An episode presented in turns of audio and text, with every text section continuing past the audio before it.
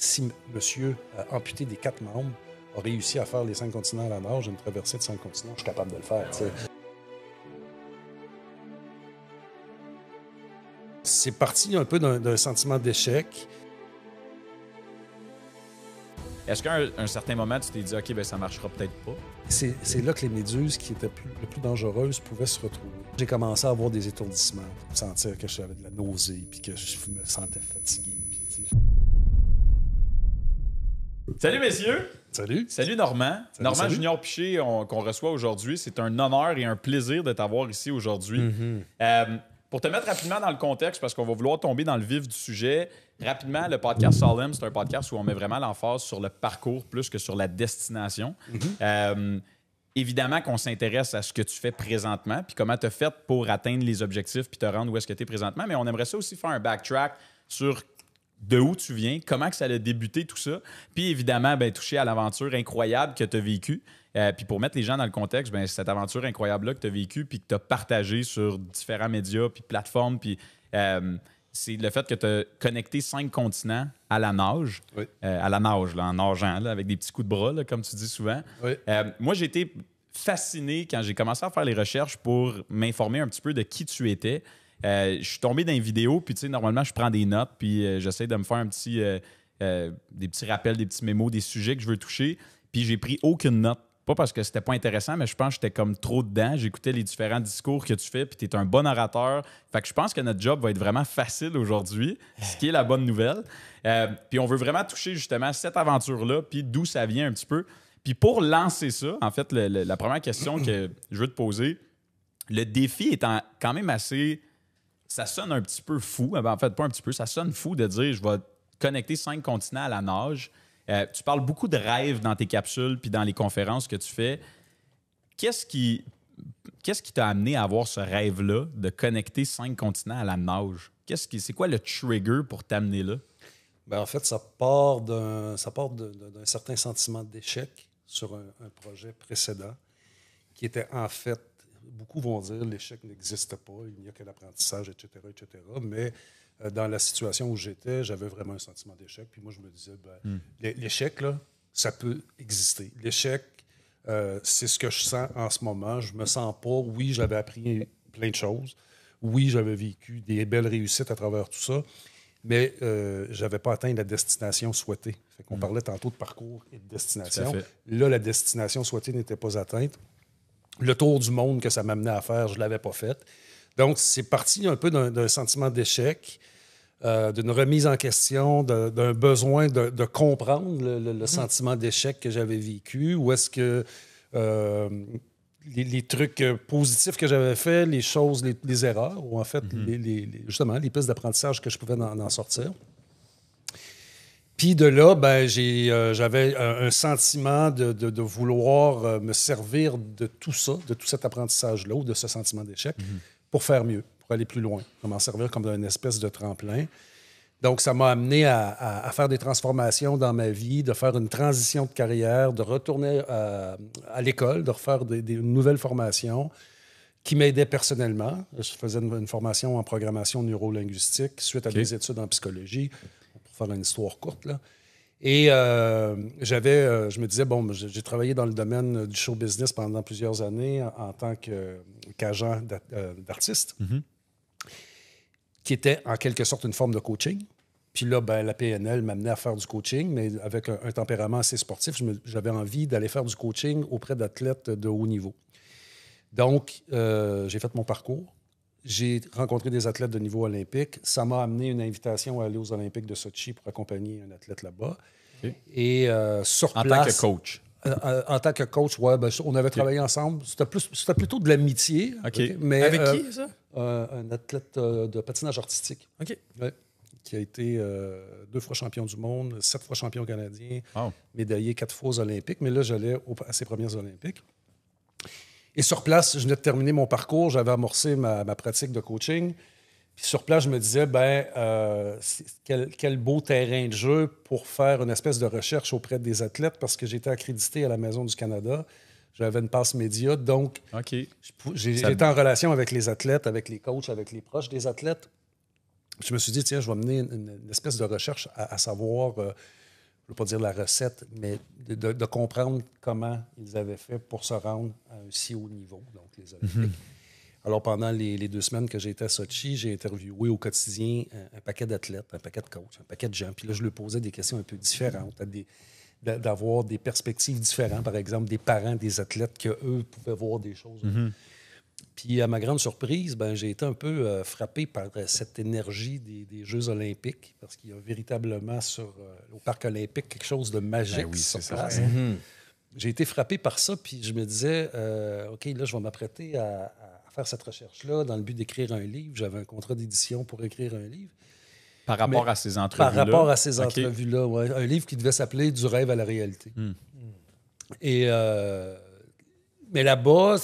Il y a quelque chose en dedans de moi. J'ai comme eu une espèce de feu d'artifice. Puis la naissance de, plutôt que de parler du rêve des autres, pourquoi tu n'accomplis pas le tien? Tu sais? Puis là, j'avais le sentiment d'échec qui revenait. Puis je me disais, ben, j'ai pas accompli ce que j'avais envie. Pourquoi pas essayer de rassembler toutes mes compétences, tout ce qui me passionne, pour me créer un rêve à la hauteur de mes ambitions, puis de foncer là-dedans. C'est un peu comme ça que c'est né. De retour à Montréal, j'ai quand même travaillé sur l'écriture du livre, mais j'ai été frappé par le syndrome de la page blanche. Je trouvais pas l'axe, je trouvais pas le lien, je trouvais pas... Puis, avais-tu déjà fait de la rédaction à ce moment-là? Ou oui, ben, j'avais écrit un peu, oui. Okay. Dans le domaine du showbiz, à faire du développement d'artistes émergents, ben, on travaille marketing, on a l'écriture de communiqué de presse, puis tout ça, puis... oui, j'avais une certaine capacité, mais on est aidé aussi. Il y a des éditeurs qui sont là. Puis, fait que un peu frappé par le syndrome de la page blanche, j'ai poursuivi mes recherches. Il y avait les athlètes olympiques, puis je me disais, bien, il y a aussi des gens qui n'ont pas un profil olympique, mais qui ont réalisé des choses extraordinaires dans la vie. Puis là, bien, j'étais allé fouiller un peu partout sur le web, puis je m'informais de gens qui ont des parcours atypiques.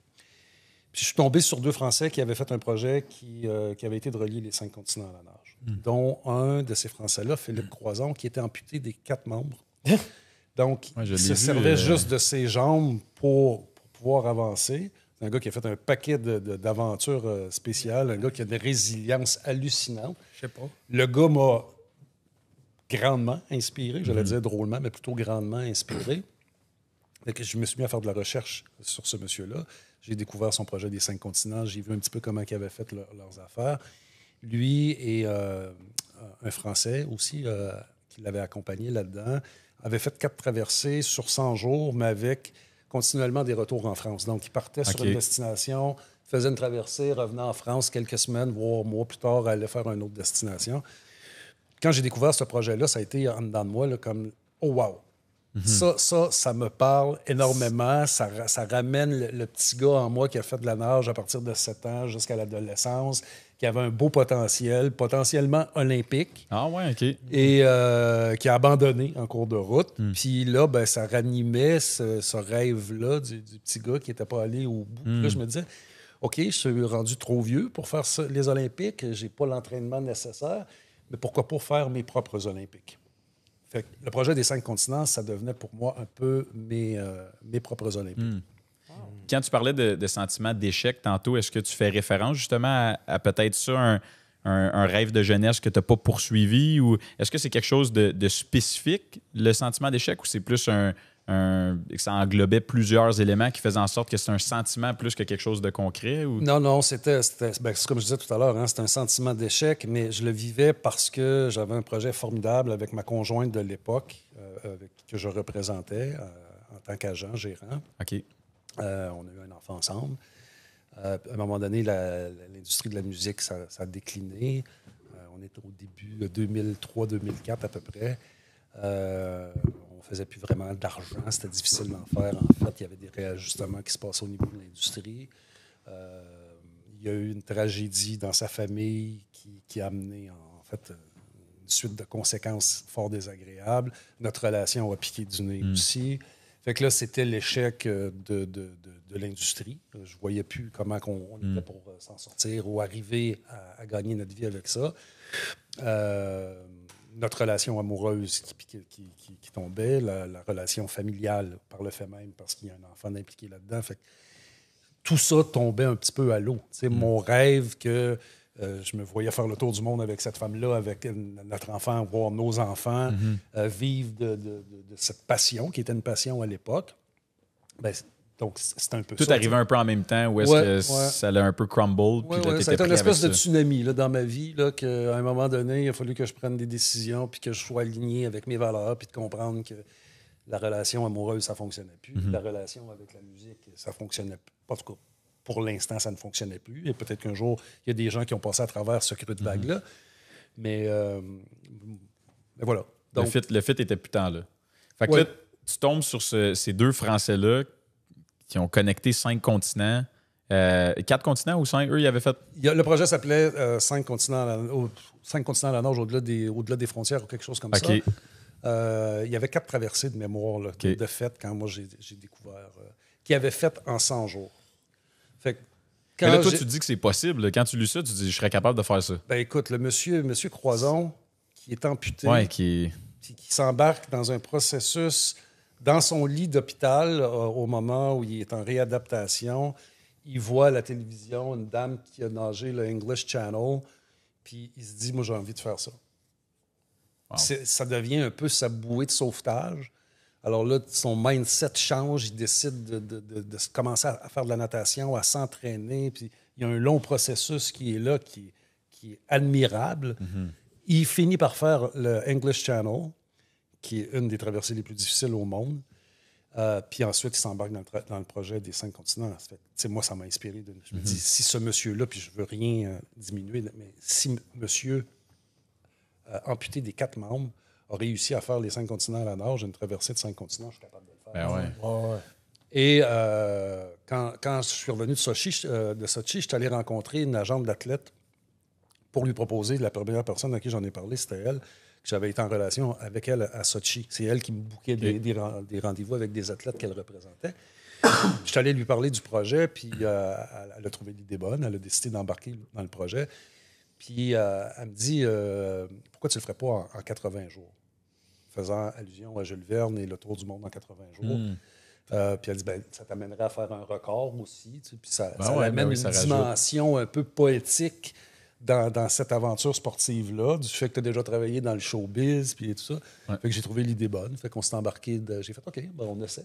Puis ça te fait quoi en dedans? Elle dit ça, là, tu penses-tu à briser des records ou toi, dans ta tête, tu dis juste, ben, on va commencer par le faire ou tu t'embarques tout de suite dans l'idée de... Bien, je trouve que l'idée est bonne parce que pour... Tant qu'à le faire. C'est qu'en fait, pour arriver à faire un projet comme celui-là, pour le financer aussi, parce que c'est un des obstacles, c'est un des enjeux majeurs, ben tu as besoin de visibilité. Puis quand tu as besoin de visibilité puis tu veux aller te frotter aux médias, ben ça prend des trucs sensationnels. Fait que là, de dire, ben écoute, je vais faire... Ça va être un record du monde, je vais être le premier Nord-Américain à faire ce projet. Ça n'a jamais été fait en 80 jours, puis je vais peut-être essayer de faire des distances qui sont plus longues que ceux qui l'ont fait avant. Il faut mousser un peu le projet. Ça attire l'attention des médias. Quand ton visage est dans les médias, ben, ça attire l'attention des commanditaires potentiels, du financement. Alors, le projet, je l'avais quand même assez bien pensé, ficelé, parce que un des aspects les plus difficiles là-dedans, ben, c'était de financer cette aventure-là. Quel type de commanditaire embarque dans une aventure comme ça? Drôlement, plusieurs. Plusieurs types. Naturellement, j'avais Tear qui était là, qui est un fabricant de maillots, de lunettes et de produits de natation. Ça a été un de mes premiers partenaires, mais après ça, il y a eu l'OZO, parce qu'on faisait un documentaire avec l'idée de faire un documentaire sans savoir si on était pour le faire. J'ai dit, j'engage quelqu'un. Eux autres ont embarqué dans l'aventure, nous ont fourni du matériel audiovisuel. Il y a eu des firmes d'avocats, de comptables. Il y a eu un paquet. Tout ce qui pouvait graviter alentour du projet, il y a eu des gens à peu près dans chacune des sphères. Fait que moi, j'avais un peu justement déterminé c'était qui les potentiels, puis comment aller séduire ces gens-là. J'ai quand même eu un peu plus de 25 commanditaires qui ont embarqué dans le projet. Wow, quand même. Ça, tu ramasses ça sur combien de temps? Parce que je sais que ça t'a pris 2 ans de préparer pour ton excursion. Puis dans ces 2 ans-là, c'est là que tu vas chercher tes commandites. En fait, non, c'est pas dans la première année. T'es juste en disant que ça a été 2 ans de préparation. Je vais juste replacer ton micro. Je vais chercher. Allons-y. On capte tout. Bon, voilà. Là, après, quand il est trop tard, puis là, il manque un bout. Là. 2 ans de préparation veut dire un premier 6 mois où j'en parle à personne, où là, je me lance dans le projet. Je fais un retour à l'entraînement. Mm-hmm. Je nageais. Ça a toujours été une passion pour moi. Fait que, tu sais, je nageais, je m'entraînais. Mais je veux dire, là, de s'embarquer dans un processus comme celui-là, l'entraînement n'est pas le même que quand tu le fais d'une façon récréative. Ça doit faire peur aussi de le dire à voix haute, parce qu'une fois que tu le dis à voix haute, tu peux pas le reprendre. Voilà. C'est pour ça que tu as attendu un 6 mois avant de le dire. Des fois que tu te gardais cette porte-là débarrée, exactement. Des fois que tu changerais d'idée. Exactement. Fait que 6 mois dans le silence, 6 mois de préparation, 1 an après avoir pris personnellement la décision...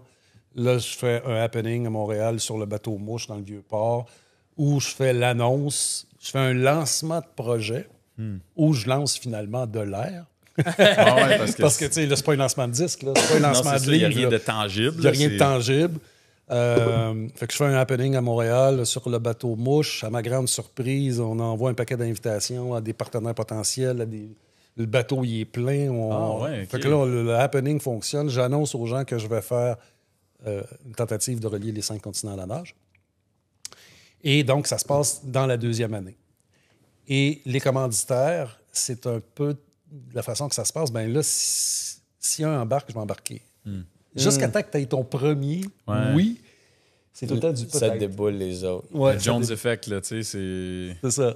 Tu veux pas être le premier, mais tu veux pas être le dernier non plus, tu sais. Fait que... Y a pas un commanditaire qui voulait se mouiller. Il n'y a pas un commanditaire qui voulait se mouiller. Fait que, initialement, le financement au niveau commandite, parce qu'il y a eu plusieurs formes de financement, mais c'est fait, je dirais, dans les 3 derniers mois, avant le départ. Wow. Vraiment, combien tu avais besoin en tout pour cette aventure-là? L'expédition coûtait un peu plus de 200 000. Wow! Quand même. Plus... Ça inclut voyagement, transport, parce qu'il n'y a pas beaucoup d'équipement. Non, mais il y a quand même de l'équipement. Il y avait des wetsuits, des éléments qui sont... Tu sais, les sacs de voyage, on voyageait quand même à 5 personnes. Tu veux un esprit, je voulais un esprit d'équipe aussi. Fait que c'est d'habiller le monde, qu'on ait les t-shirts, qu'on ait.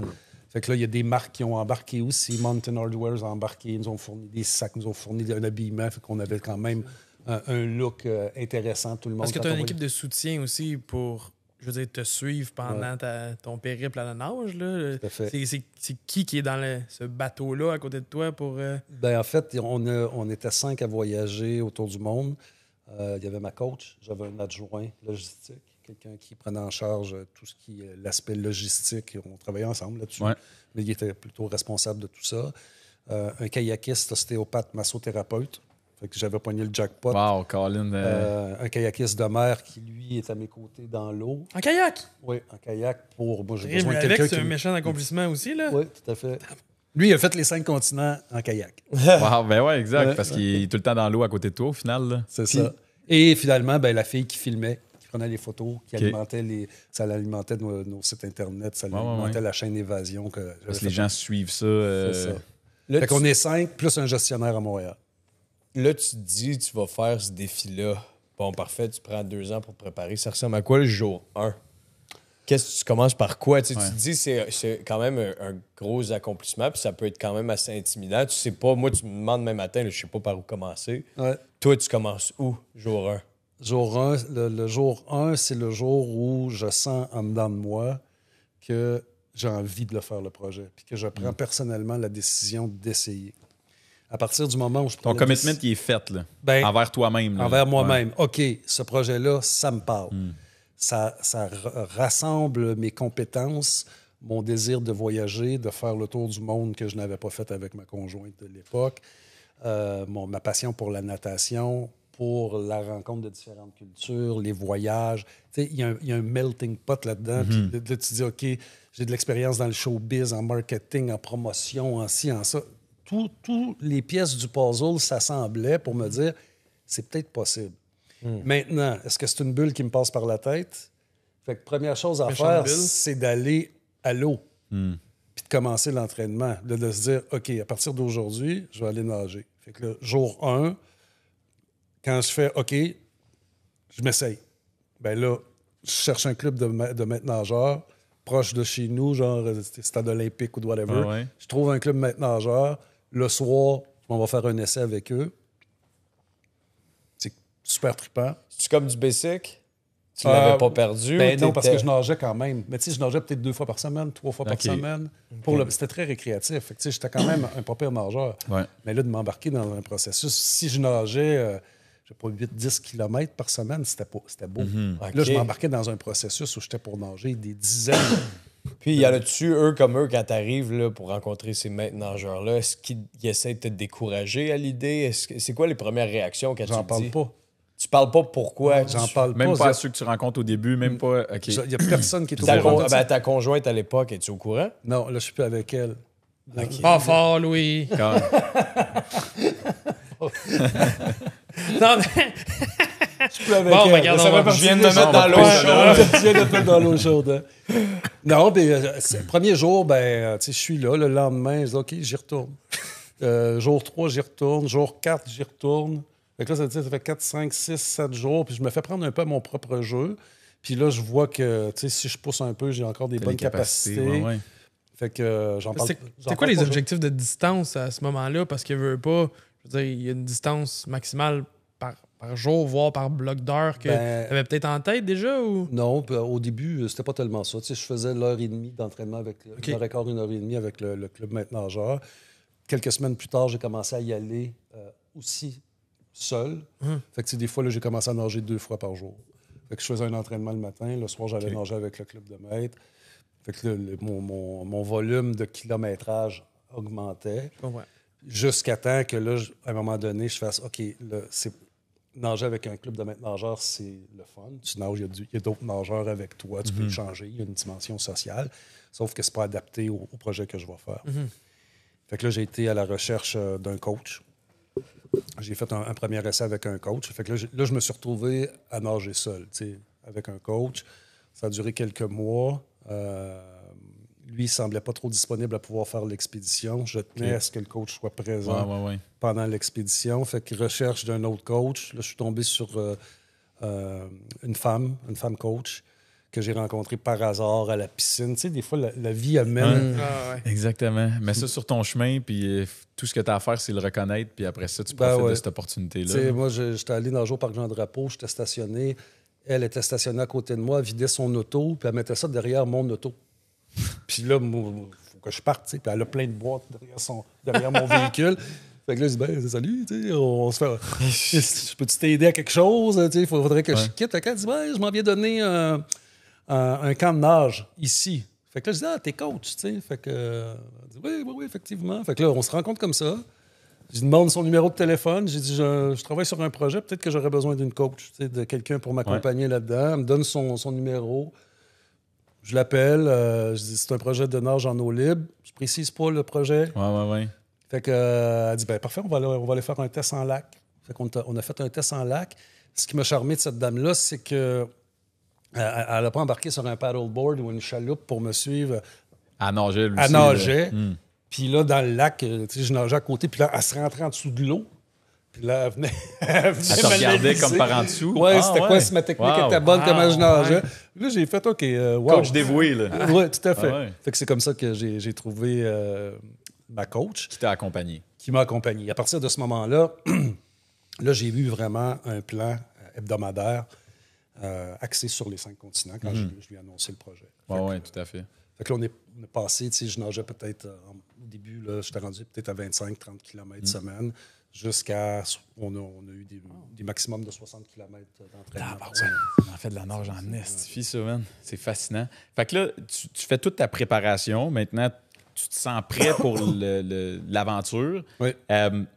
Si on peut rentrer dans les détails là, de comment ton aventure se passe, puis c'est quoi exactement les destinations que tu fais, puis il n'y a pas juste l'embûche de la nage, là, de ce que j'ai compris quand j'étais fasciné dans le documentaire qui a été créé.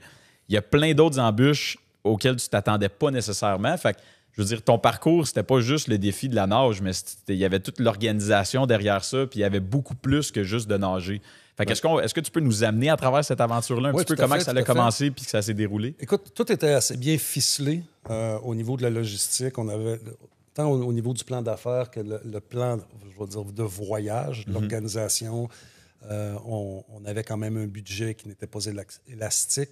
Fait que, moi, je partais de Montréal et je me donnais 80 jours pour faire les 5 traversées autour du monde avec des temps pour chacune des traversées. Mm-hmm. Donc, on savait que peut-être Russie-Alaska, ça serait un petit peu plus long à ficeler certains détails, puis de se rendre sur place. Puis enfin, fait que là, on se donne 14 jours, mais sinon, on avait comme 10 jours par destination, 10, 12, voire 12 jours sur place, plus le voyagement.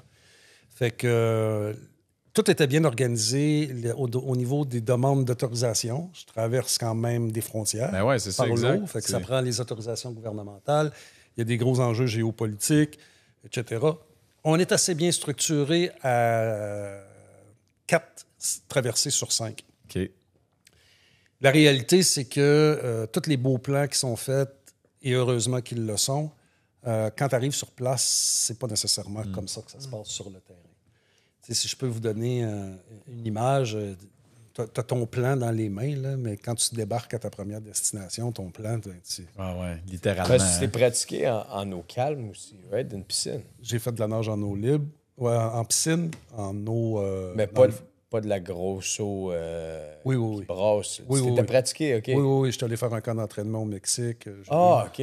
J'ai fait beaucoup de piscines infinies, donc nager dans les courants. Ouais. J'ai nagé dans le fleuve à Montréal, j'ai traversé, j'ai nagé même Frémagogue, j'ai nagé en Estrie, j'ai eu des conditions. Il fallait que je sois, au niveau de ma préparation physique, il fallait que je sois prête à toute éventualité.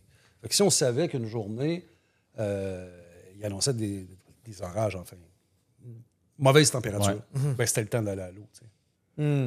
On savait que là, il fallait beaucoup de temps pour te pratiquer. Ouais, c'est ça. Je comprends. Ouais. Donc oui, en fait, la nage, ça a été la chose la plus facile du projet, de l'expédition. Facile, on s'entend. Je vais mettre une petite parenthèse parce qu'il y a eu des conditions mauvaises. Mais j'étais prête. Ta préparation était bonne. Tout ce que tu pouvais contrôler, tu t'es assuré de le contrôler de la meilleure façon que tu pouvais. Ouais. Mais après ça, évidemment, vient la vie. Vient les problèmes géopolitiques, vient les problèmes d'autorisation, vient des autorisations qui sont données que les gens, finalement, ils se rétractent. Vient la joie de voyager à 5 personnes dans des conditions de décalage horaire fréquent, de stress, est-ce que la traversée de tension dans des endroits qui sont petits. Là, on se promène pas dans des Club Med puis Ritz-Carlton quand on fait une expédition de même. Donc, on loue. Mais non! On loue des appartements, des Airbnb, avec une chambre ou 2 chambres, puis le salon. Puis, moi, souvent, je couchais sur le divan, puis je laissais une chambre aux filles, puis les 2 autres gars, ils avaient se partageaient une chambre. J'essayais de créer aussi au sein de l'équipe des meilleures conditions. Ça fait partie de mes responsabilités de leader. Ça n'a pas été toujours le cas. Ils ont vécu de l'inconfort, eux autres aussi. Fait que, en équipe, bien que tu t'entends super bien ici, là, quand tu vis chacun chez vous, puis que tu te croises une couple de fois par semaine, puis ça va bien. Là. Mais quand tu vis dans la proximité... Toute cette intensité-là. Et chacun a sa vie aussi. À Montréal, pendant qu'on est là-bas, là, les soucis, le conjoint, la conjointe, il y a des enfants qui se passent pareil. La vie, les émotions, la fatigue. Le cadran n'arrête pas de tourner. Là. Ouais. Puis l'aspect financier, ça a été... j'avais un objectif financier avant le départ pour rencontrer le budget total. Je suis parti de Montréal, je ne l'avais pas. Je n'avais pas atteint le budget que j'avais besoin pour faire l'expédition. Il y avait des choses qui étaient en branle. Je me disais, on est parti. T'sais, ça démontre encore que... Voici, là, on est sur la route. Là. On a une traversée de fête.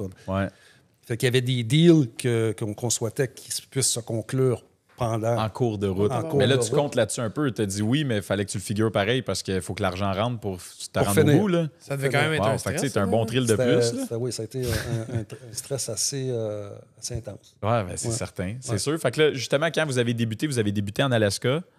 il y a eu des embûches. On parlait tantôt des éléments qui n'étaient pas prêts ou des gens qui se désistent ou des gens qui disent que ça va aller d'une certaine façon puis finalement, ça ne va pas de même.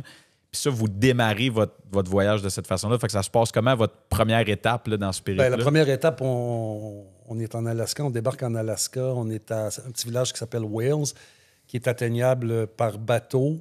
Peu, parce que les conditions de la mer ne sont pas très belles. Fait que les gens arrivent là... par des petits bimoteurs, là, des petits, une espèce de petite piste d'atterrissage en gravier ou en hélicoptère. Okay.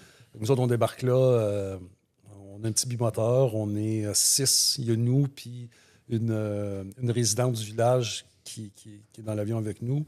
On débarque, on est censé avoir un guide qui nous attend sur place, qui a pris en charge la logistique, si tu veux, de la traversée, qui doit nous amener sur une île après.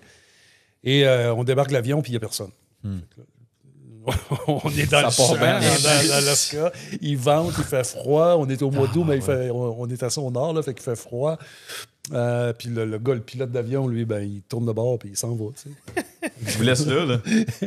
Ciao, goodbye. On est là pour se dire, bon, ben écoute, non. Ça part fort. Ça part fort, ouais. Rapidement, il y a quelqu'un qui est arrivé, qui nous a amenés à l'école du petit village. Il y a 150 personnes qui vivaient dans ce village-là. Donc, il y a à peine une petite épicerie. Les gens vivent la chasse et de la pêche, puis du picking qu'ils font sur place. On se fait amener à l'école où on va dormir. On dort dans les classes des étudiants. Fait qu'on a des petits matelas gonflables. Le soir, on gonfle nos matelas. On dort là. Le matin, avant que les étudiants viennent, on débranche. On serre nos affaires. Puis c'est là qu'on vit, c'est là qu'on se nourrit. Le guide a fini par arriver, mais il était très discret sur les informations qu'il nous donnait. Puis il nous disait que pour traverser l'île, c'était très compliqué. À ce temps-ci de l'année, la mer était mauvaise, que ça allait être très difficile. Pour finalement réaliser qu'il y a des choses qu'il n'avait pas faites. Il n'avait pas demandé nos autorisations au conseil de tribu de l'île où on devait aller, où j'étais pour faire la traversée. Fait qu'on commençait la première traversée avec un échec. Ça s'enlignait sur un échec. Alors là, ben... Ça frappe quand même, là, parce que, ben ouais, c'est ça. T'sais, surtout quand tu commences avec ça, quand t'es dans le... Je m'imagine que quand t'es dans le process, là, dans l'aventure, puis que t'as déjà franchi des étapes, t'arrives avec une embûche comme ça, t'es comme, écoute, là, on vient de se claquer, tout ce qu'on vient de se claquer, on continue à avancer, puis ça va fonctionner, tu sais. Oui. Mais là, de frapper ça...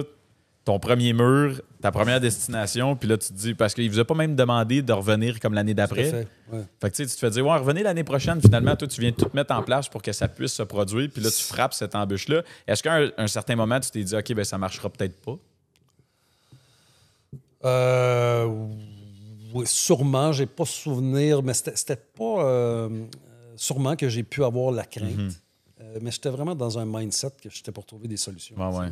Le mode solution, pour moi, il était très, très important. Fait que je me disais, il faut qu'on trouve. Peu importe c'est quoi la solution, soyons créatifs. Faisons, mettons, à notre support des contacts. On a fait appel à des gens du gouvernement au Québec avec qui on avait créé des liens pour essayer de trouver des façons de régler la situation, en tout cas d'avoir du support. Mais on s'est relevé les manches, puis à un moment, ben, on a recommencé le processus logistique qui avait été fait avant qu'on parte. Puis là, on l'a pris en charge. Par vous-même. Et c'est-tu difficile de séparer les deux choses? Dans le fond, la performance d'un côté, puis de l'autre côté, être quand même capable de faire la logistique, mais de te concentrer à la fois sur... Oui, parce que, tu sais, inévitablement, tu ne peux pas passer 24 heures dans ta journée à juste essayer de développer les solutions. Je veux dire, tu mets en branle certains aspects, certaines démarches, puis là, ben, il faut que tu attendes. Fait qu'en attendant, ben, c'était de l'entraînement. Là, je m'acclimatais à l'eau froide pendant ce temps-là. J'allais nager dans un courant. Je me préparais, puis là, je revenais. Après un entraînement, ben, on remettait en branle des appels, des démarches. Parce que le 80 jours, il est court quand même. Là. Clock is ticking, je veux dire. T'as pas de buffer tant que ça, là? Non, il n'y en avait pas de... Il n'y avait pas beaucoup de buffer. Il n'y avait pas d'espace à de grandes erreurs, mettons, dans le processus. Puis là, fait que là, ça se passe comment à partir de ce moment-là? Vous réussissez à vous rendre sur l'île au final, à faire la traversée. La première nage se passe bien? En fait, la première nage se passe relativement bien. C'est très mouvementé, là, où est-ce que je nage. C'est un corridor qui est assez rapproché. La Russie et l'Alaska sont à 4,5 km à peu près, là. Okay. L'un de l'autre, au centre du détroit de Béring. On n'a pas réussi à avoir les autorisations de toucher le sol russe. Le sol russe, qui s'appelle la Grande Diomède, c'est une base militaire qui observe l'Amérique. Okay. Donc, c'est une zone purement sécuritaire. Il y a quelqu'un qui avait réussi à faire cette traversée-là, c'est une fille qui s'appelle Lynn Cox. il y a 20 quelques années, elle avait réussi à avoir les autorisations de la Russie pour toucher le sol pendant le temps de la guerre froide. Ça a pris 10 ans de démarche. Et 10 ans de démarche à... Ça te retarde un projet, ça? Ça te retarde un projet. Les Français, Philippe Croizon et son collègue n'avaient pas réussi non plus. Il y a un autre gars, un Marocain, Hassan Baraka, n'avait pas réussi à le faire. L'idée, c'était de se rapprocher le plus possible de l'île dans les eaux territoriales russes et de revenir vers l'Alaska. Okay. La première fois, on n'est pas allé très proche de l'île, ce qui fait que j'ai fait peut-être une marge de 3,5 km. Okay. Je suis revenu, j'ai fait... Ça fait un an que je me prépare à l'eau glacée, puis là, je viens de faire ça en une heure. Ouais. Même pas une heure, c'était ridicule. Par contre, ça m'a donné la chance d'être vu par les gens qui nous accompagnaient, les locaux, qui nous accompagnaient en bateau. Il y avait deux bateaux qui étaient là pour nous accompagner. Un qui était le bateau officiel, puis l'autre au cas que le bateau chavire. Parce qu'il y avait à cause des vagues, tant que ça. À cause des vagues, oui. Okay. Encourageant, ça. Fait que là, ils m'ont dit que t'es un bon nageur. On en a vu, les autres qui ont fait ce projet-là, qui avaient déjà nagé dans ce corridor-là, on dit t'es un bon nageur, t'es rapide, tu sais. Fait que on le sait que tu voulais faire au minimum 5 km. Fait que si on a une fenêtre météo avant ton départ, ben on pourrait reprendre. Puis là, ils me proposent un autre trajet où je partais d'une extrémité de l'île puis que je pourrais faire dans le grand loup pour revenir. Okay. Fait que le lendemain, on a eu une fenêtre météo pas trop mal. Donc, on a amorcé, on est retourné en Russie. Et là, j'ai pu faire la nage qui m'a permis de faire... Fait que tu l'as refait deux fois. Je l'ai fait deux fois. La première traversée, je l'ai faite deux fois. Mais pour le fun, c'est quoi le pire qui peut t'arriver? Disons que tu dis, non, je vais aller toucher à la Russie puis sans l'autorisation. Ah ben, ce que j'ai entendu, il y a des gens de la communauté inuit qui vit là-bas. Il y avait eu, et ça faisait partie des raisons pourquoi notre guide n'avait pas pu tout mettre en place, c'est que le gars qui nous accompagnait en bateau, qui était engagé pour nous accompagner et nous amener sur l'île, était allé jouer dans le territoire russe. Il était allé à la pêche là-bas, puis il s'est approché de l'île. Ce que j'ai su, c'est que ça a créé un conflit entre les deux communautés. Puis lui, il avait été tiré. Ah. Hein? Il tirait l'entour. Il commence par avertir des balles de caoutchouc, semble-t-il. Là. Ah ben. Ah, okay. Fait que ça... Fait une petite balle de caoutchouc dans le front. Ah, lève le matin, t'en vas pêcher, man. Boum! Aïe, aïe.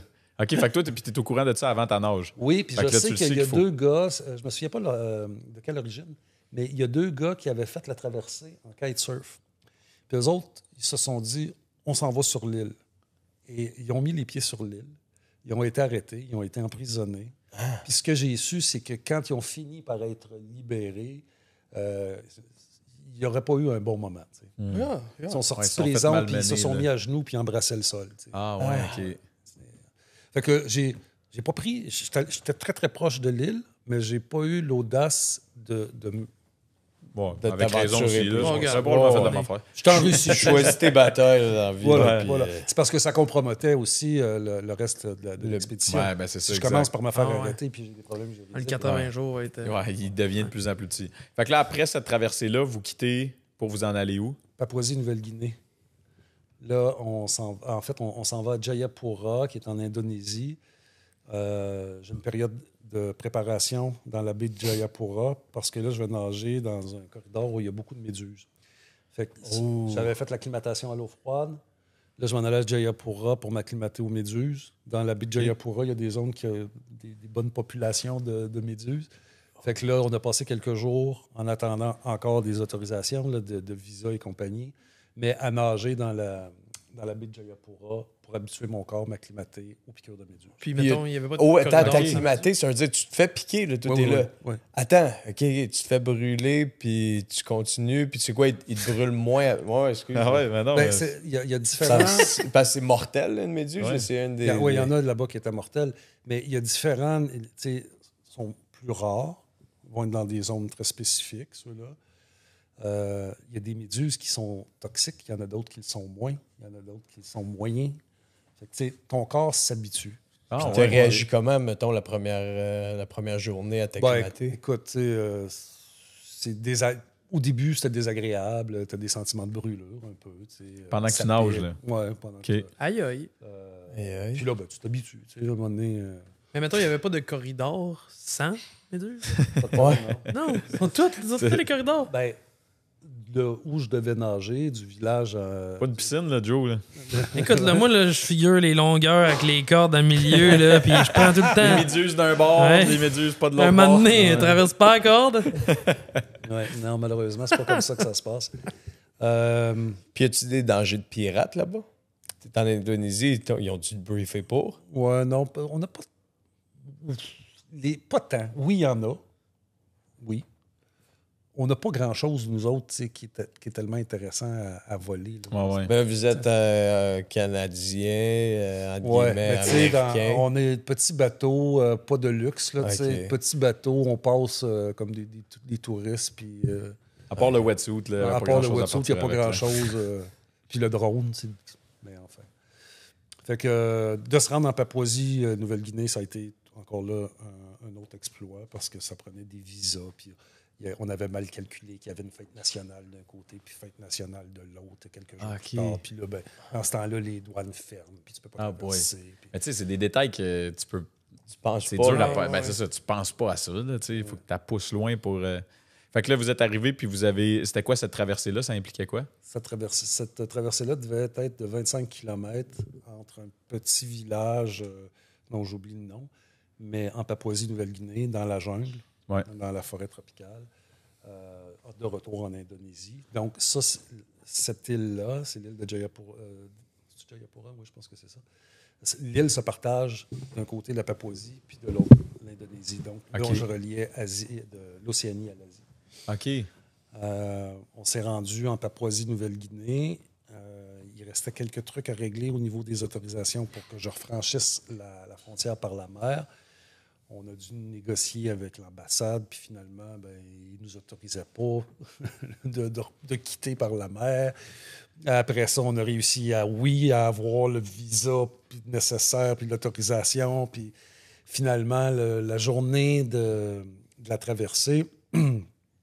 Ben, on a appris sur le bord de traverser la frontière que j'avais plus le droit de traverser. Okay. On est venu nous annoncer que non, finalement, ils se rétractent, tu peux pas traverser à la marge. Il faut que tu reviennes en Papouasie-Nouvelle-Guinée pour passer la frontière par la route. Puis après ça, si tu vas bien, tu nageras. De rendu de l'autre bord. Ouais. Mais tu peux pas traverser. Mais c'est quoi les raisons qu'ils donnaient? Ben écoute... en fait, ils ne donnent pas bien. Ils n'en ont pas à t'en donner. Ouais. Il t'explique que non, tu n'as pas l'autorisation.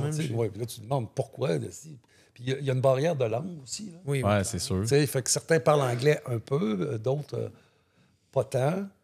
Il y a des affaires payées qu'à ça dans la vie. Là. Ouais. Ouais. C'est sûr. C'est sûr, mais c'est un enjeu géopolitique. Oui, littéralement. Si tu en laisses un, il faut que tu laisses les autres après. Ouais, ça peut créer des précédents. Puis voilà. Fait que la Papouasie, c'est magnifique. Mais tu sais, là-bas, en Indonésie, on a fait appel à un guide, entre autres pour la barrière linguistique, puis de pouvoir nous amener justement dans des endroits, d'avoir certains contacts, etc. Puis lui, il nous conseillait d'engager un garde du corps armé pour la Papouasie-Nouvelle-Guinée. Parce que là, on avait des risques. On était dans une petite région, un petit village. On était les seuls occidentaux qui étaient, qui étaient sur place. Risque d'enlèvement pour des demandes de rançon. Finalement, on ne l'a pas fait. On a pris la chance. Ah non? OK. Mais voilà. Toi, c'était-tu ton idée de ne pas le faire ou vous avez eu un sit-down ou vous avez tout discuté? Non, c'est parce qu'à un moment donné, on peut composer avec des dizaines et des dizaines de restrictions puis de règles. Puis s'il faut investir à chacune des choses au cas où, ça finit plus. Ça finit plus. Puis à un moment donné, moi, je me dis, écoute, on prend le risque, là, tu sais... On est quand même 5-6 avec le guide. Il y a des risques qui sont calculables. Les chances qu'on se fasse kidnapper, pour moi, n'étaient pas graves. Ah ouais. Ça aurait pu arriver, là, mais bon, il aurait fallu être vraiment chanceux pour. Tu n'avais pas mis de budget là-dessus. Là. On n'a pas mis de budget là-dessus. Tu n'avais pas misé là-dessus. Fait que là, il a fallu que tu traverses finalement sa route. Non, j'ai absolument pas fait ça. Là, j'ai appris en faisant un entraînement dans une baie. Ça, c'est vraiment un beau souvenir parce qu'on s'est retrouvés dans un petit village. Il y a quelques. Peut-être 50, 60 habitants, 100 maximum, là, où je faisais de l'entraînement, de l'acclimatation aux méduses. Puis il y a des jeunes qui étaient venus nager avec moi. Puis, tous des petits bouts, là, eux autres, ils vivent sur le bord de la mer. Puis là, ils sont tous nus. Puis là, ils viennent nager avec moi. Puis ils viennent jouer dans l'eau, puis ils sont curieux de savoir un peu qu'est-ce que je fais. Puis là, ben, je leur explique, puis je demande leur rêve à eux, puis je récolte leur rêve un petit peu. Puis il y a un jeune homme, lui, il m'a marqué vraiment beaucoup parce qu'il n'y avait pas de lunettes pour nager. Et lui, il nageait. Là. Il faisait son coup de bras à la fois. Il faisait pas juste... Puis là, je le voyais nager. Puis là, des fois, il s'arrêtait, puis il me regardait, puis il avait les yeux brillants. Fait que il a attiré mon attention. Puis on a eu une petite conversation ensemble. Puis il m'avait demandé... il dit, « Ouais, comme ça, tu vas nager. You're going to swim from Papua New Guinea to Indonesia. » Fait que là, je dis, « Oui. » Puis là, il dit... « Ouais, mais t'as pas peur, tu sais. » Fait que là, je dis, « Non, je suis bien entraîné. »« Ouais, mais t'as pas peur des requins? » Puis lui, c'est un gars de la place. C'est un gars de la place. Puis là, moi, mon souci, c'était les méduses. Mais là, le jeune, il me dit, « Oui, plenty of sharks here. » C'est plein de requins ici, dans la zone. Fait que là, j'ai fait, il y a deux choses. Ou bien il connaît son environnement, ou bien c'est les parents qui mettent ça comme dans restriction la tête, pour pas trop que les enfants aillent trop loin. Ben ouais, mais il me disait quand même qu'il y avait... C'est peut-être pour ça, le garde du corps, finalement. Ouais, exactement. Les gardes armés, c'était pour les requins.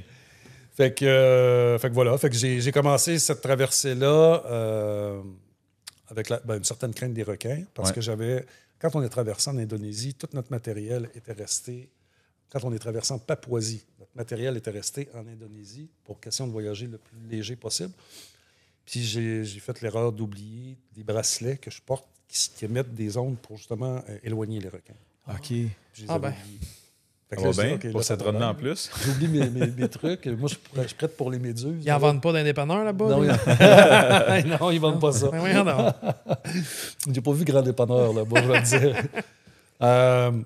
Fait qu'on a entrepris la traversée. Mais là, as-tu les autorisations pour traverser en nage? Techniquement, oui. Là, on a quelqu'un, notre hôte, le gars qui nous héberge. Là, on vit dans des espèces de petites cabanas sur le bord de la mer. Il n'y a pas d'électricité, il n'y a pas d'eau courante. On est vraiment dans la jungle là, avec des bébites puis... des belles grosses araignées, puis toutes sortes de trucs. Là.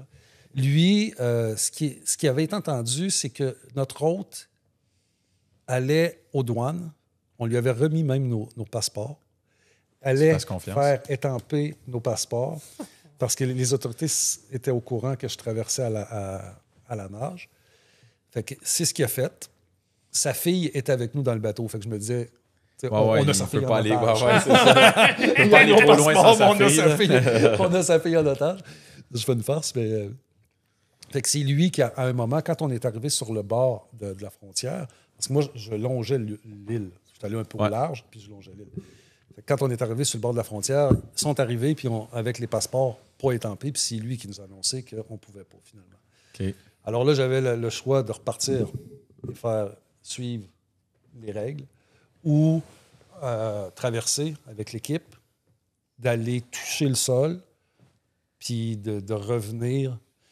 Puis là, ben, ça se passe vite dans ma tête à ce moment-là. Tu sais, là, je fais, OK, si l'équipe traverse avec moi, qu'on a des problématiques, qu'on a une arrestation, on se retrouve tout en prison.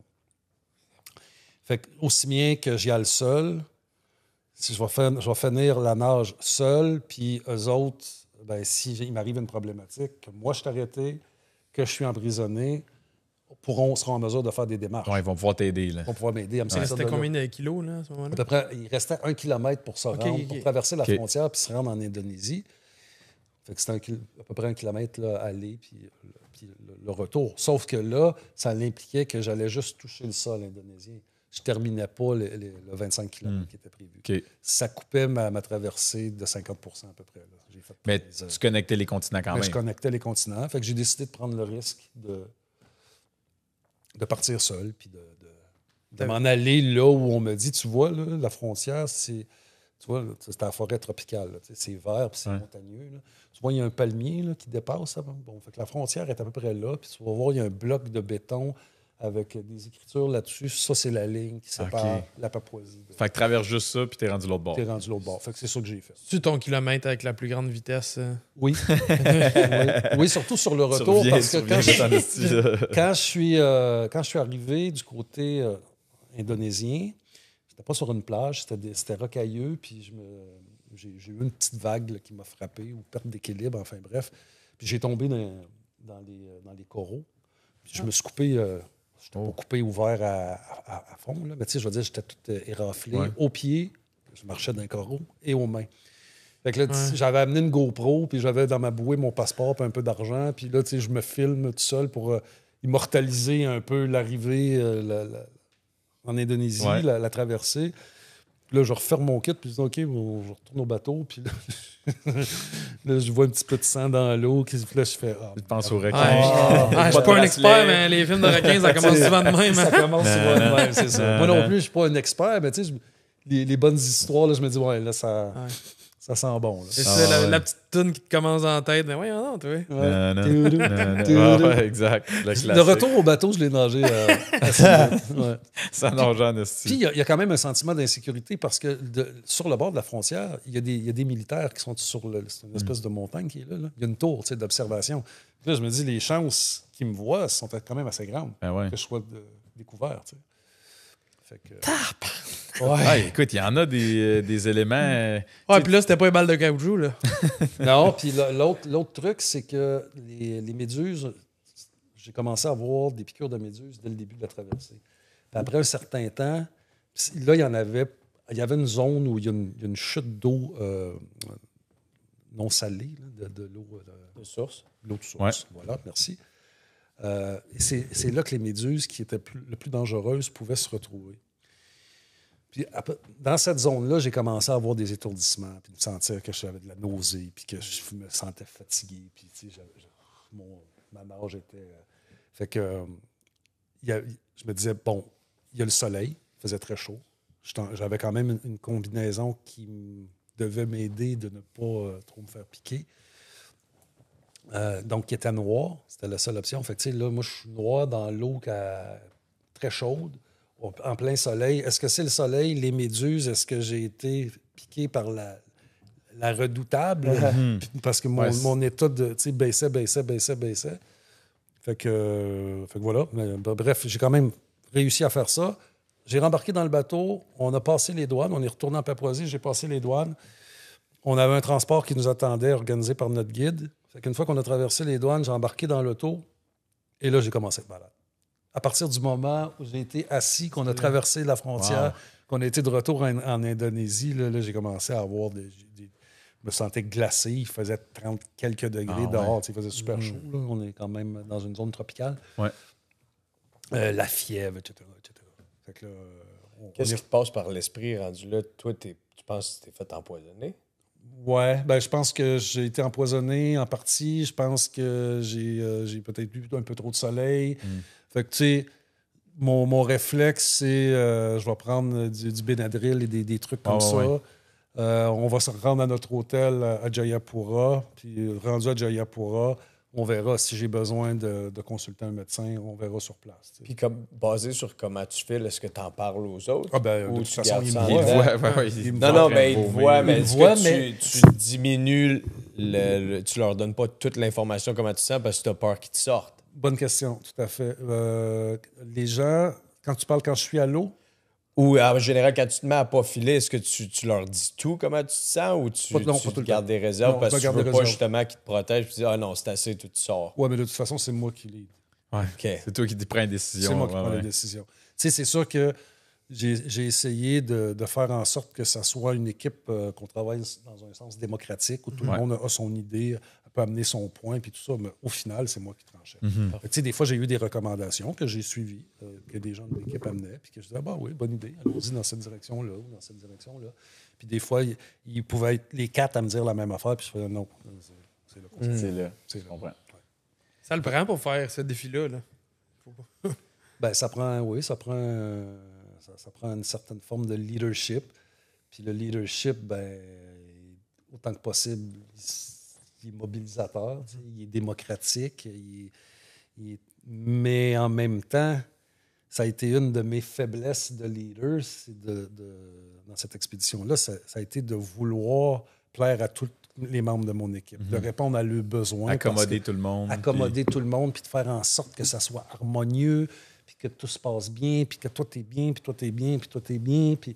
Mais au final, à vouloir plaire à tout le monde, tu plais à personne. Ouais. Mais tu sais, juste tantôt, tu disais que c'est toi qui dormais sur le divan pour leur laisser le lit, mais en bout de ligne, je veux dire, l'important dans ce périple-là, oui, tout le monde est important, mais je veux dire, c'est quand même toi, physiquement, qu'il faut qu'il soit en pleine forme pour accomplir ce qu'il y a à accomplir aussi. Là, oui, fait... tout à fait. Mais tu sais, le lit, quand j'ai dormi, ça, c'était en Espagne. Il y a eu des endroits en Grèce, à un moment donné, là, j'ai pris ma chambre. Okay. Puis là, c'était eux autres qui se partageaient les autres trucs. Ouais. Ça, c'est arrivé en Espagne. Puis c'était correct. Okay. C'était correct parce que ça me... J'aimais mieux être seul parce que j'avais besoin de mes moments de réflexion, de mes moments de pouvoir analyser un peu whatever ce qui était sur les défis du jour. Puis je réfléchis mieux quand je suis seul. Une fois que tout le monde t'a couché, ben, j'avais la pièce à moi, il n'y avait pas d'interférence, il n'y a pas personne qui ronflait ou qui, qui s'élevait. Puis qui était... Puis, fait que là, à date, bon, il y a des embûches, mais ça va quand même bien. Dans la suite de ton périple, est-ce que tu as été à un certain point comme pressé par le temps parce que tu voulais le faire en moins de 80 jours? Fait qu'il y a-tu, avec ces embûches-là qui s'additionnent, est-ce qu'à un certain point, tu es comme, faut accélérer la cadence ou on modifie un peu le plan de match? Ou, Ben là, c'est là, à partir de la Papouasie, là, de la deuxième traversée, c'est là que le plan de match change parce que la troisième destination devait être l'Égypte. Donc, on devait se rendre en Jordanie, prendre un traversier pour se rendre en Égypte. De l'Égypte, je devais revenir en Jordanie. On avait le support de l'ambassade canadienne de Jordanie qui nous avait donné les autorisations et qui devait faire les démarches. Il nous avait dit on devrait être en mesure que tout soit réglé avec l'Égypte. Bon. Il y avait donc bien des patates là-dedans. Ouais, c'est fou. On verra bien. Fait qu'on s'est rendu en Jordanie. Finalement, le support qu'on avait sur place, on avait de la difficulté à être en contact avec eux. Ils ne retournaient pas nos appels. Ça, c'était drôle parce qu'un an plus tard, je saute un moment, mais j'ai eu un appel de l'ambassade pour me dire êtes-vous rendu sur place? Tu sais, comme... un an après. Un an après. Puis là, j'ai fait comme le projet, il est fait, il est cané, il est fini. On était là l'année passée. Petit peu late. Merci de vous soucier de moi. Tu aurais dû envoyer cassette. Donc, on avait besoin de beaucoup d'autorisations, dont le ministère de la Défense égyptienne, pour faire ça. On avait deux paliers d'autorisation sur trois. Il manquait le ministère de la Défense. Fait qu'à un moment, on s'est dit, on traverse l'autre côté, on reste sur place, on va créer sur le terrain des liens qui vont peut-être nous permettre de... Alors, on s'est rendu en Égypte, même si on n'avait pas le droit d'y aller à cause d'assurance. On n'était pas couvert par nos assurances sur le territoire égyptien parce que c'était une zone où il y avait eu plusieurs attentats. Oui, des conflits. Etc. Fait qu'on a quand même décidé d'aller sur place. Ça, c'était ça, la décision que tu disais tantôt, que les quatre disaient non, puis toi, t'as dit, on y va pareil. Oui, c'est ça. Entre autres. Donc, on s'est rendu sur place. On a fait des démarches. Ça s'est avéré impossible qu'on puisse avoir... Il nous restait 2-3 jours, là, qu'on ait les autorisations, que je fasse la traversée puis qu'on puisse continuer. Par contre, d'être allé sur place, de dormir dans un resort abandonné, en quelque sorte, là, il y avait un hôtel sur 7-8 hôtels d'ouverte. Ça, les Égyptiens, quand tu arrives là-bas, ils enquêtent. Tu es Canadien, tu débarques là-bas, tu es fouillé. À côté, ils checkent tout. C'est une zone où il y a eu des attentats terroristes. Ouais. Tout est hyper checké. Ça va bien là-bas. Hein? Ça va bien, oui, ça va effectivement très bien. Donc, quand on arrive sur place, on a l'impression qu'on se fait surveiller, puis on parle un peu du projet parce qu'on a besoin d'appui, de support.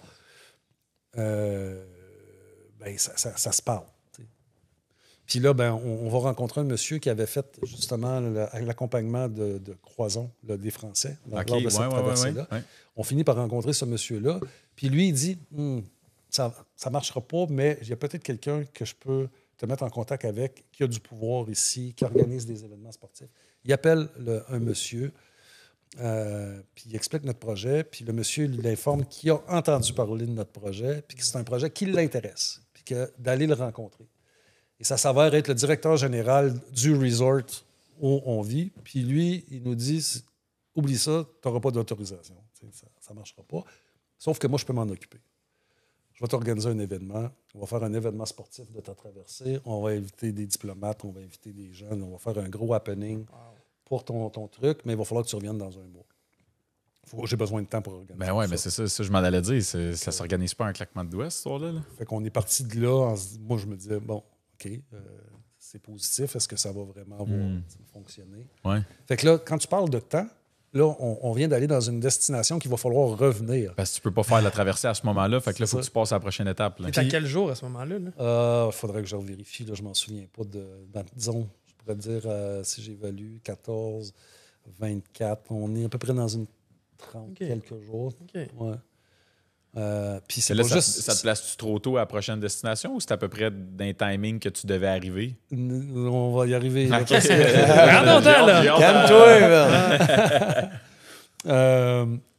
Ce que je veux mentionner également, c'est que le fait de devoir revenir en Égypte m'amène des coûts supplémentaires de 5 personnes que je dois ramener en Égypte. Ouais. Puis que là, j'ai pas encore... Moi, j'ai booké pour 3 traversées depuis le départ.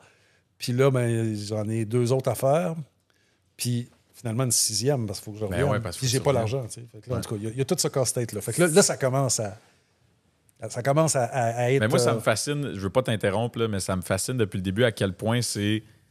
Say yes, figure it out later. Inquiétez-vous pas. On va le figurer. Puis tu sais, il y a tellement d'incertitudes. Mais tu sais, je sais pas ton état d'être à ce moment-là, mais ça reste que t'as quand même... de la résilience puis une confiance en tes capacités de résoudre ces problèmes-là, comme tu disais tantôt, pour te lancer là-dedans puis dire on va le figurer puis ça va se passer, tu sais, malgré tout ça. En tout cas, chapeau parce que c'est impressionnant. Par contre, heureusement qu'on avait organisé les choses avant. Tu sais, parce que c'est des revirements de situation. Mais d'avoir organisé les choses, on était quand même, on n'est pas arrivé sur le territoire non plus en se disant hey, OK, on va avoir une positive vibe puis tout va bien aller. Puis, tu sais, passons la pensée positive. Et, tu sais, c'était c'était pas de la naïveté non plus. Non, c'est ça. C'était pas quand même... c'était pas de la naïveté. Bon mot. On est parti de là. Et là, on devait faire Turquie. Je devais nager de la Turquie à la Grèce quelques semaines avant le départ en expédition, c'est-à-dire en juin. On est parti en août. Mais en juin, là où je devais partir pour faire cette traversée-là, il y a eu des attentats terroristes en Turquie. L'aéroport d'Istanbul et Ankara, il y a eu une tentative de putsch, de revirement de siège politique quelques semaines plus tard. Fait que la traversée était organisée à un endroit spécifique avec l'appui du Comité olympique turc. Mais on n'a pas pu se rendre là. Fait que avant le départ, là, quelques semaines avant, l'équipe a dit ben là, on s'en va pas là. Ils sont en état d'alerte, le pays est en état d'alerte. Ouais. On va pas se foutre là, on va pas aller se foutre dans une potentielle guerre civile ou ben je sais pas trop. T'sais. Fait qu'on avait trouvé 2 autres endroits, de la Turquie, de Bodrum en Turquie à l'île de Kos en Grèce. Ça, c'était un corridor qu'on pouvait faire, qui était raisonnable au niveau de la distance, sauf qu'il n'y avait rien d'organisé. On est parti en expédition. Notre organisation ne marchait plus, puis là, il fallait, pendant qu'on était en expédition, il fallait réorganiser celle-là aussi à travers le temps. Fait qu'on est débarqué sur l'île de Kos, puis on ne savait pas trop la situation de ce qui se passait sur Kos. Là, on apprend que c'est une des portes d'entrée principales du corridor des migrants. On n'a pas d'autorisation, on n'a pas de ressources, on n'a rien. Donc, on part de là, puis il faut qu'on... Tu le figures, là. On le figure, là. Puis la magie s'est installée d'une façon assez extraordinaire parce qu'on avait loué un appartement au centre-ville de Kos, mais qu'on pouvait prendre seulement l'après-midi. Fait que le matin, quand on est arrivé, les gens nous avaient dit il y a une buanderie dans l'immeuble, allez mettre vos trucs là, promenez-vous dans la ville, puis quand l'appartement sera nettoyé, un peu comme à l'hôtel, quand la chambre sera prête, vous reviendrez à 2 heures. Fait qu'on fait ça. Puis on va circuler dans la ville. La zone touristique de Kos Island. Puis là, c'est plein de terrasses un peu partout. Puis là, les gens sont sur le bord des terrasses puis ils essayent de te vendre le menu puis que tu viennes chez eux, tu sais. Puis nous autres, on parle en français. Avec l'équipe, on se parle en français. Puis là, il y a une dame qui est là qui a dit « Bonjour, vous êtes français? » Je me rappelle, je dis « Bonjour, madame. »« Non, on est Canadien. » Fait qu'elle a dit « Ah, vous êtes Québécois, alors! » Les cousins! Elle dit « Oui! » Elle dit « Ah, j'adore les Québécois! » Puis ça, c'était la propriétaire du Café Chocolat. Ça s'appelait le Café Chocolat. Fait que, tu sais, sous ce qui se passe là, ben on dit « Écoute, on s'en va déjeuner chez eux. » Fait qu'on s'installe sur sa terrasse, puis là, elle nous dit « Vous faites quoi là? » Puis vous êtes du Québec, puis j'aime beaucoup les Québécois, on en reçoit parfois, puis ils sont sympathiques, puis tout ça. Fait que là, Je parle du projet des 5 continents. Puis là, elle est un peu fascinée par ça. Puis elle dit, bien, écoute, elle dit, mon mari a un centre de marine, il y a une plage, là, sur la plage, il loue des cadeaux, des kayaks, des bateaux. Il y a un bateau qui peut faire l'international, qui peut traverser, lui, de l'autre côté. Mon fils travaille là-dedans. J'ai tel contact. Fait que la femme... Pouc, pouc, pouc, wow. Elle l'assemble tout de suite. Elle l'assemble tout de suite. Là, jour 1, là. Fait que là, on est en train de manger. Elle prend le téléphone, elle parle avec son mari, puis elle dit, là, il y a des Québécois qui sont là. Mais elle parle en grec. Elle dit, il y a des Québécois qui sont là, puis ils veulent relier les... Ils font un projet 5 continents à la nage. Viens les rencontrer. On a besoin de toi, puis... C'est elle qui prend en charge tout. Wow! Tout. Elle n'est pas payée, elle, là. Elle n'est pas payée, elle. Puis là, nous autres, on débarque à son café. Vous payez votre déjeuner, au moins? Ou? Oui, on a payé notre déjeuner. On se tenait là. C'était notre quartier général. On a développé une très grande amitié avec elle, son mari, son fils, les gens du café. Elle a même pris en charge l'aspect média. Okay. Donc, à téléphoner des médias grecs. À la caméra, le micro. C'est elle qui s'occupe de tout. Les gens venaient à son café me rencontrer, puis ils faisaient des entrevues. Ah, ouais. Puis elle faisait la traduction. Fait que moi, j'y répondais en anglais ou en français, puis elle traduisait ce que le journaliste grec demandait. Wow. Puis à un moment, il a été question d'autorisation, puis elle avait des contacts au niveau des autorités portuaires. On m'a demandé un rapport médical que j'avais. Là, j'avais mon rapport médical avec tous les électrocardiogrammes, puis toute la patente. Puis...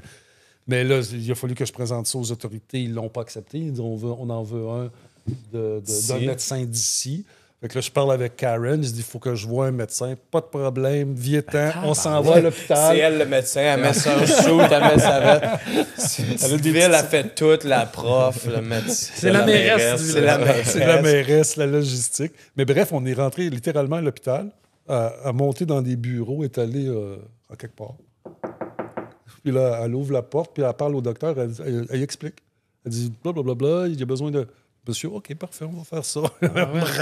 On me branche les électrocardiogramme, le test médical. Coucher sa chaise, voyons, si je suis à la bonne place. Et tout ça pour zéro, là.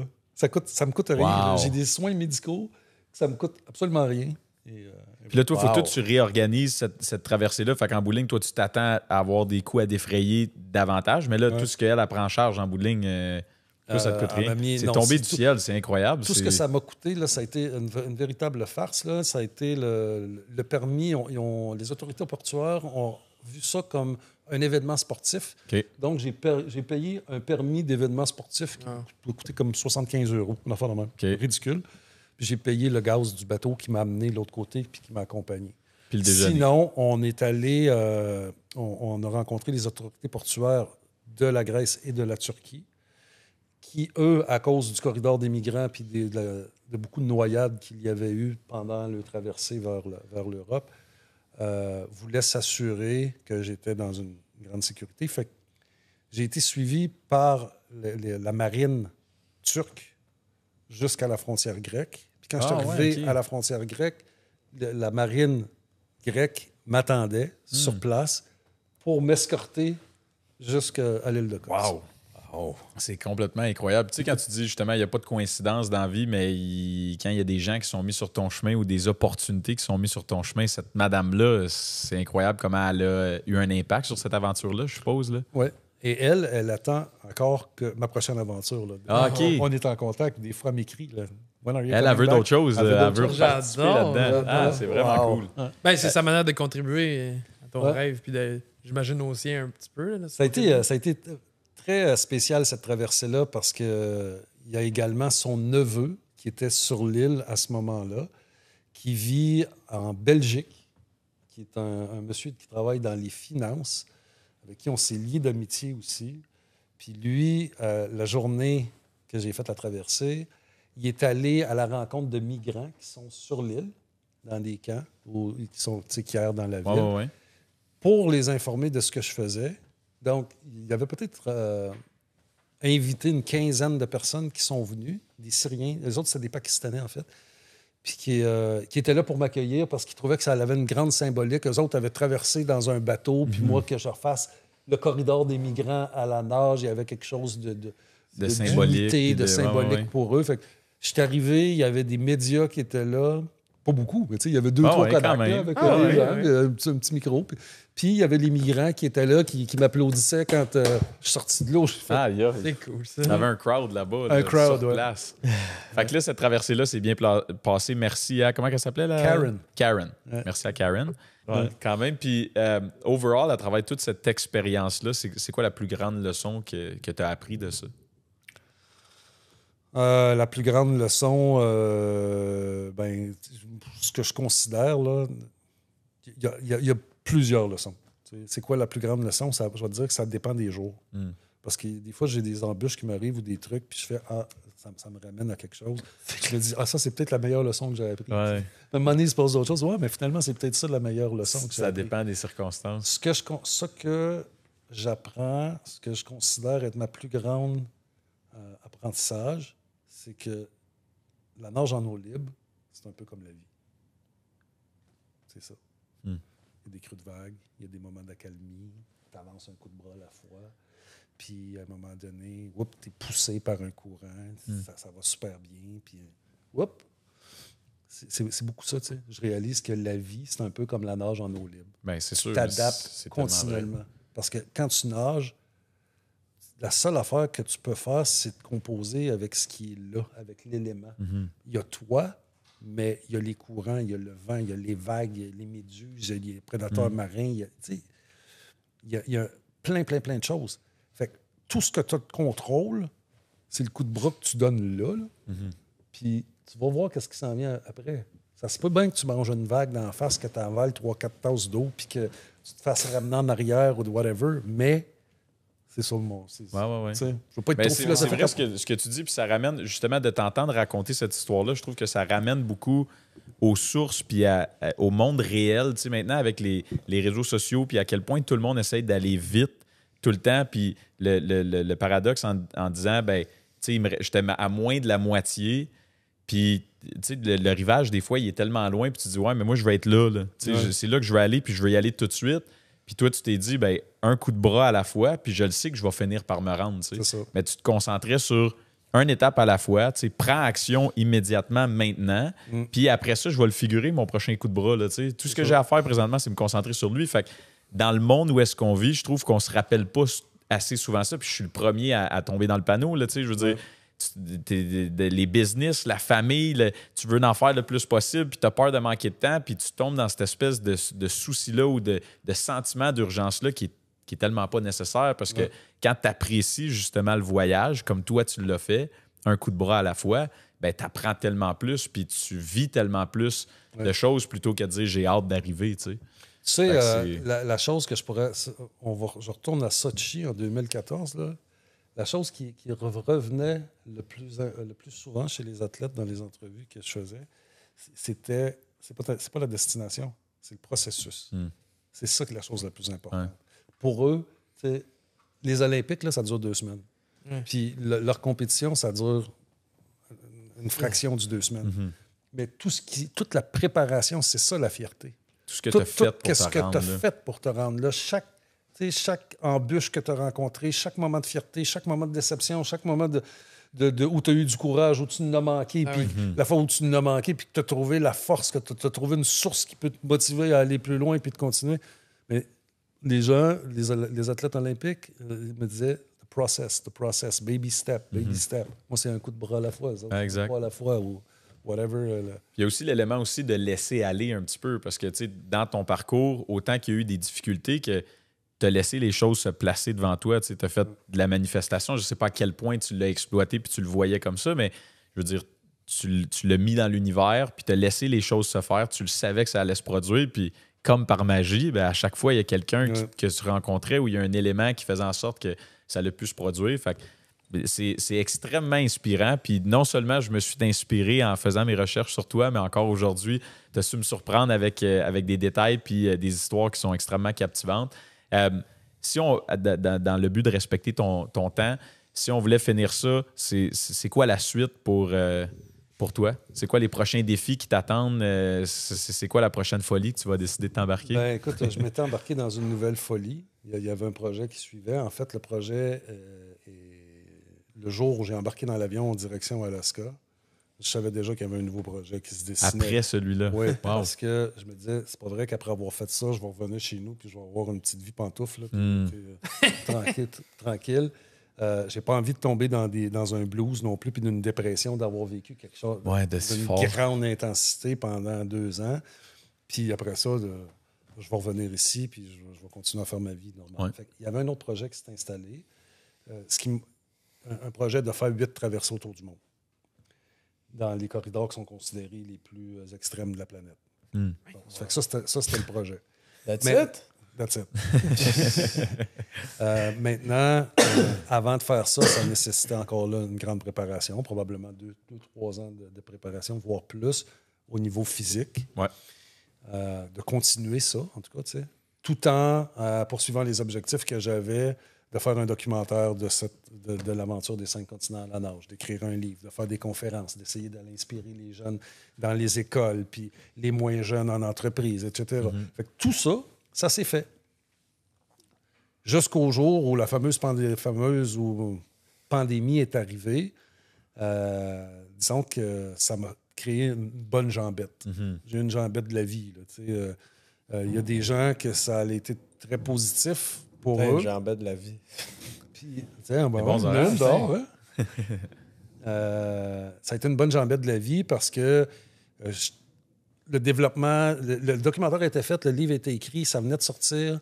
Mais au niveau de mes conférences, ça allait bien. J'étais rendu à une centaine de conférences. Je frôlais, j'ai fini par 20 000 spectateurs. Puis là, il y avait des gens qui embarquaient dans le projet pour là, en faire une version grand public, faire une tournée des théâtres, puis de raconter l'histoire d'une façon différente. Tu sais, il y avait des choses qui... Il y avait un bon momentum. Il y avait un bon momentum. La pandémie est arrivée, puis tout arrêté. Tu sais. Fait que annulation de contrat... Fait que le nouveau défi, la vie m'a amené sur un autre chemin. Parce que après la pandémie, j'ai fait, tout ça, ça commence à être un peu en arrière. Est-ce que j'ai vraiment le goût de me rembarquer dans un autre viré autour du monde où je vais partir de Montréal, me revenir après avoir fait 8 traversées autour de la planète, de me rembarquer dans toute cette logistique-là, tout l'entraînement, tout ça, tu sais. Fait que... En fait, moi, ce qui est arrivé, c'est que quand la pandémie est arrivée, je me suis dit, c'est pas vrai que je vais rester chez nous à attendre que le gouvernement me paye la PCU. Fait que j'ai eu des COVID jobs. Tu sais. Fait que j'ai mis mon talent au service de différentes entreprises. Puis j'ai fait des jobs. Puis à un moment donné, il y a quelqu'un qui m'a approché pour le domaine de la construction. Puis là, je me suis retrouvé là-dedans. Coup de foudre. Puis là, je suis rendu dans la construction, puis je suis en train de, mon nouveau défi, c'est en train peut-être d'acquérir un projet. OK, en immobilier, puis en construction. Wow. Bien, félicitations. Merci. Félicitations, merci de tout ce partage-là que tu as fait avec nous aujourd'hui. Je sais que je l'ai dit, là, je vais me répéter, là, mais c'est vrai que c'est inspirant. Puis c'est des petites leçons, tu sais, des fois, dans une si grande aventure, les plus petites leçons qui frappent le plus, tu sais, c'est les détails, des fois, sur lesquels tu accroches. Puis je l'ai répété, mais un coup de bras à la fois, je pense que ça peut faire son chemin pour tout le monde, dont moi aujourd'hui. Puis merci d'impacter ma vie, merci d'impacter la vie des 20 000 personnes devant qui tu as fait des conférences ou devant qui t'as raconté ton histoire. Oui. Puis je te souhaite bonne chance dans tes projets futurs, puis au plaisir de suivre tes prochaines aventures au travers de tout ça. Merci les boys, ça fait un moment merveilleux. Oui, puis à une prochaine fois, peut-être qu'on va se faire un take-two si tu décides de partir sur une frippe puis faire un autre projet de même. Là, ça serait le fun. À suivre. À suivre. All right, salut messieurs.